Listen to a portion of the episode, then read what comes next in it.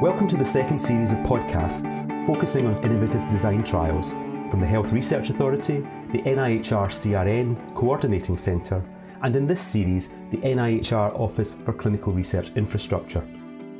This time, we will be discussing some of the key learning points from the COVID 19 pandemic, and we will be building on the further questions around the management and delivery of complex, innovative design trials during the pandemic. My name is Alan Gaw, and it's a pleasure to have you with us. I'm joined today by Camille Carroll, who is Associate Professor in the Faculty of Health at the Peninsula Medical School and Honorary Consultant Neurologist in University Hospitals Plymouth NHS Trust. She's also the National Specialty Lead for Neurodegenerative Diseases in the NIHR CRN. Dr. Carroll's current research focus is on clinical trials of neuroprotective interventions in Parkinson's disease, currently being the chief investigator of a multi centre clinical trial of simvastatin as a potential neuroprotective therapy.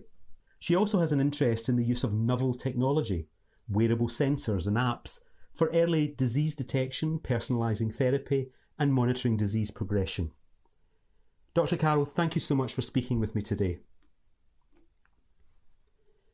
I mentioned in my introduction your interest in the novel use of technology in healthcare, and in particular the use of wearable sensors. So I would like, if I may, to explore that topic with you, especially in the context of complex, innovative design trials. So, can I begin by asking you to put this into some context for us? How widely are such devices currently used in a clinical research setting, and for what purposes? Well, the simple answer is that they're used very widely and for an increasing number of purposes. So, to give you some numbers, um, I did a very quick search of clinicaltrials.gov, and what, what I found um, was 5,000 studies that uh, listed using either sensors or wearables. However, use in therapeutic trials is less frequent. So, if we look at um, studies that are phase two or phase three clinical trials, then there are about 300 in total of those. So, what that tells me is that there's a lot of research interest in the field, but that the carry through to an outcome measure that can actually be used in clinical trials, uh, testing interventions, is much less well established. The studies will be using the sensor technology in different ways. In some studies, it will be validating the technology, comparing it with a, a, more established outcome. So, an example of that would be the automated analysis of testing for blood in the stool, screening for bowel cancer, compared, compared with traditional testing. Uh, in, in other settings, the sensor technology might be well established in the research setting, but maybe not so widely used in clinical practice. So, an example of that would be sensors of balance and gait, which allow uh, you to test an intervention such as a training program or different sorts of orthotic device. And sometimes um, the, the sensor might have to be worn in the laboratory or clinic uh, situation, and sometimes those sensors can be worn in the home environment. Other sensors are routinely used in clinical practice, and so trials using those sensors, the sensor might actually be the primary outcome measure. Uh, an example would be uh, testing of blood sugar levels using um, a sensor. And when a, sense, uh, a measure is this well established, it can then be used to inform or drive the intervention. So there is a study currently using a sensor um, of blood sugar level to drive the rate of an insulin inf- infusion pump. So you can see that harnessing the power of the technology really uh, enables us to deliver care much above what we're able to deliver using traditional measures. Um, the wearable itself could actually deliver the intervention. Um, so, an interesting example of that uh, that I found, um, which is very much of the moment, is a study of transcutaneous, uh, that means through the skin, vagus nerve stimulation to assist people with neurological symptoms of COVID 19 infection, like dizziness or um, uh, tinnitus. And the, the wearable is uh, an earbud type device which is worn in the ear, and that actually delivers the vagal nerve stimulation uh, linked to a smartphone. So you can see the scope and the breadth of the technologies available, and I've only really um, scratched the surface. It's a rapidly developing field, and I'm sure that these technologies within clinical research studies will become much more commonplace over the next uh, five to ten years. What are the advantages for trial conduct in utilising such innovative devices?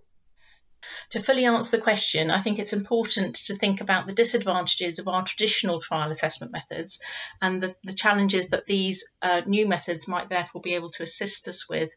So, in Parkinson's disease, our traditional me- measures rely on rater interpretation of what they're seeing, such as a tapping task or walking, and that's subject to variability both within a rater and between raters. And that evaluation, of course, is just performed in a snapshot in time, which might not be representative of the patient's lived experience of their disease or how they are at home. We can get around that in part by asking patients for their impression of their uh, disease or their symptoms using validated patient reported outcome measures, but th- those measures are also open to bias and open to recall error.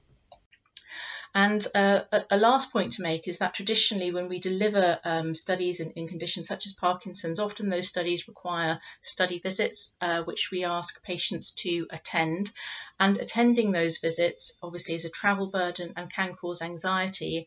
And for some, that might influence what it is that we're measuring. So we know that tremor, for example, and indeed a lot of Parkinson's symptoms do get worse if people are anxious. And having travel requirements and the need for proximity to study sites, of course, means that we're delivering less inclusive research. So sensor-based measures offer advantages at, at, several levels. They've got the potential to quantify symptom severity with hopefully better sensitivity and objectivity than we can achieve using our rater-dependent scales and in a way that's standardized across um, study sites and between assessments. They also allow for increased testing frequency so that we can assess um, a, symptom, a, a, motor symptom, movement symptom at a particular point in time, but also repeated over time. And wearable sensors, of course, allow for assessments to be carried out in the home environment, which produces data which we would say is high in ecological validity, i.e., it really mirrors what the patient is experiencing at home, and also allows us to capture um, outcomes which, which we wouldn't see in the clinic environment, such as falls, for example. Uh, and, it, and it also allows us to evaluate more complex uh, items such as gait. Additionally, sensor-based measures might allow us to capture other parameters within a particular task. So in Parkinson's, we often ask people to tap their forefinger to their thumb and repeat that as quickly as they can. And what we aren't able to detect uh, with the human eye so accurately is, is hesitancy, for example, or um, variation in rate of tapping. And that's what hopefully a sensor would be able to pick up uh, with greater detail for us. The use of wearable sensors within the home as a primary means of capturing data during the course of the study opens the possibility of having less study visits. So that would hopefully make studies, taking part in studies, more appealing and uh, allow us to deliver studies in a more geographically dispersed population and hopefully retain patients in studies because, um, particularly in Parkinson's, where the studies might be t- two years or three years in duration, um, reducing study burden for patients is really um, important. And for some studies, that ability to deliver the, the measure at home and indeed the intervention at home means that there's scope for delivering the whole study uh, remotely um, based in the patient's home. And you can immediately see how that will have advantages, particularly in today's world where we're trying to um, reduce in clinic contacts primarily because of the risk of COVID in- infection. Continuing our examination of your own field of neurodegenerative disorders, what impact would you say trials using wearable sensors have had? And perhaps you could give us a specific example. So within um, neurodegeneration, trials, uh, as we've talked about, are increasingly using sensors and wearables. And as a trial community, it's really important that we utilise the opportunity of existing and future studies to facilitate uh, what we hope will turn into better ways of measuring disease, and particularly in a way that's more acceptable to patients and reflective of their lived experience of that disease that we're trying to impact with our um, interventions that we're developing. So within the neurodegeneration portfolio, most studies will include at least one wearable sensor or, or, digital measure of some sort. And these are incorporated for slightly different reasons. So, for example, it could be that we've um, incorporated the digital measure for validation purposes or to inform continuing development of that measure. And that allows us to work collaboratively with um, the, the, developers of the technology, the small companies that are developing these, these gadgets and bits, bits of kit that we think are going to be helpful for us. Or it could be to evaluate a validated measure in the setting of a study to see what this tells us about the disease that we're investigating. So, an example where these two approaches have been combined is the NIHR funded exenatide study, which is being led by Professor Foltynie at UCL. And this is evaluating a finger worn sensor for measuring hand movement in Parkinson's to see how well this correlates with our traditional rater based scale in the study clinic. And it's also using um, a smartphone app that patients will interact with in a, in a repeated way at home to see if this gives us more reliable information about someone's Parkinson's in the home environment. And thirdly, that, that study is also including a sensor, which is a extremely well validated measure of gait strapped to the lower back, and that allows continuous monitoring of patients in the home over several days. So, this will provide really rich information that would not be available to the study team. And this approach of embedding these digital or sensor based sub studies into clinical trials within neurodegeneration is also being adopted by pharma. And this is leading to some really positive developments in disease measurement within neurodegeneration. Such forms of data collection clearly offer new, exciting possibilities for those designing clinical trials. But are there any challenges that still need to be overcome? Oh, yes, there are uh, challenges in, in many domains, and I'm going to highlight just a couple. And these are validity and deliverability. So it's really important these devices and innovations are not perceived as the emperor's new clothes. It's really easy to assume that a digital version of an existing measure will be equivalent in terms of its performance and validity. And with wearables and sensors, of course, the information that we're not that we are collecting is not usually a direct translation of a clinical scale.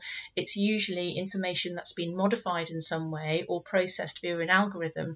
And we need to really make sure that these devices measure what we think they do. That means that they're technically valid. Uh, and importantly, this includes testing that validity in the environment where they're going to be used, most likely the home environment, and not just in a laboratory or clinic setting. We then need to make sure that they're clinically useful, that they tell us something helpful in order to ensure that we're using them the best way, firstly for the study and then maybe in the future in clinical care. So, for example, are they able to measure if, if a disease worsens? Are they able to detect a change due to a treatment or intervention? And are they able to predict events or detect events? All of these things need to be established before we can really know that that sensor or wearable is behaving in a way that we're expecting it to in the context of the study. And the way that these devices are validated is still not consistent or standardized. This is very much still an innovating uh, and developing field. And this is an important area of research in itself the development and adoption of standardized processes, including those for data management, that are acceptable to regulators. So, a major initiative driving this forward is the EU funded IMI consortium, Mobilise D, and this is led by Professor Lynn Rochester in Newcastle. This is a public private partnership that aims to bring digital mobility outcomes from concept to widespread adoption. And another similar initiative is the EU IMI funded IDEA FAST, and this is evaluating real world assessment of non movement related symptoms of fatigue and sleep. And collectively, these two consortia are addressing the clinical challenges from concept to adoption, including the patient perspective. And that's really important because, of course, these measures have to be acceptable to patients um, or they, they won't be useful to us either for clinical trials or in clinical care. And it's only when validity and clinical utility are established to an acceptable standard that the regulators will start to consider these measures as appropriate endpoints for regulatory purposes. And by that I mean approving a new drug or therapy that we might have tested in our study. And in turn, this will help drive clinical adoption through programs such as uh, HTA. Um, in order to, de- to be deliverable within clinical trials, it's important that technology is usable by and acceptable uh, to both the patient and the clinical research delivery team who will be supporting the patient through the study. And one can easily envisage that potential study participants might be excluded if they're not able to use the sensor, for example, for physical reasons such as a visual difficulty or infrastructure reasons such as lack of internet or mobile phone connectivity.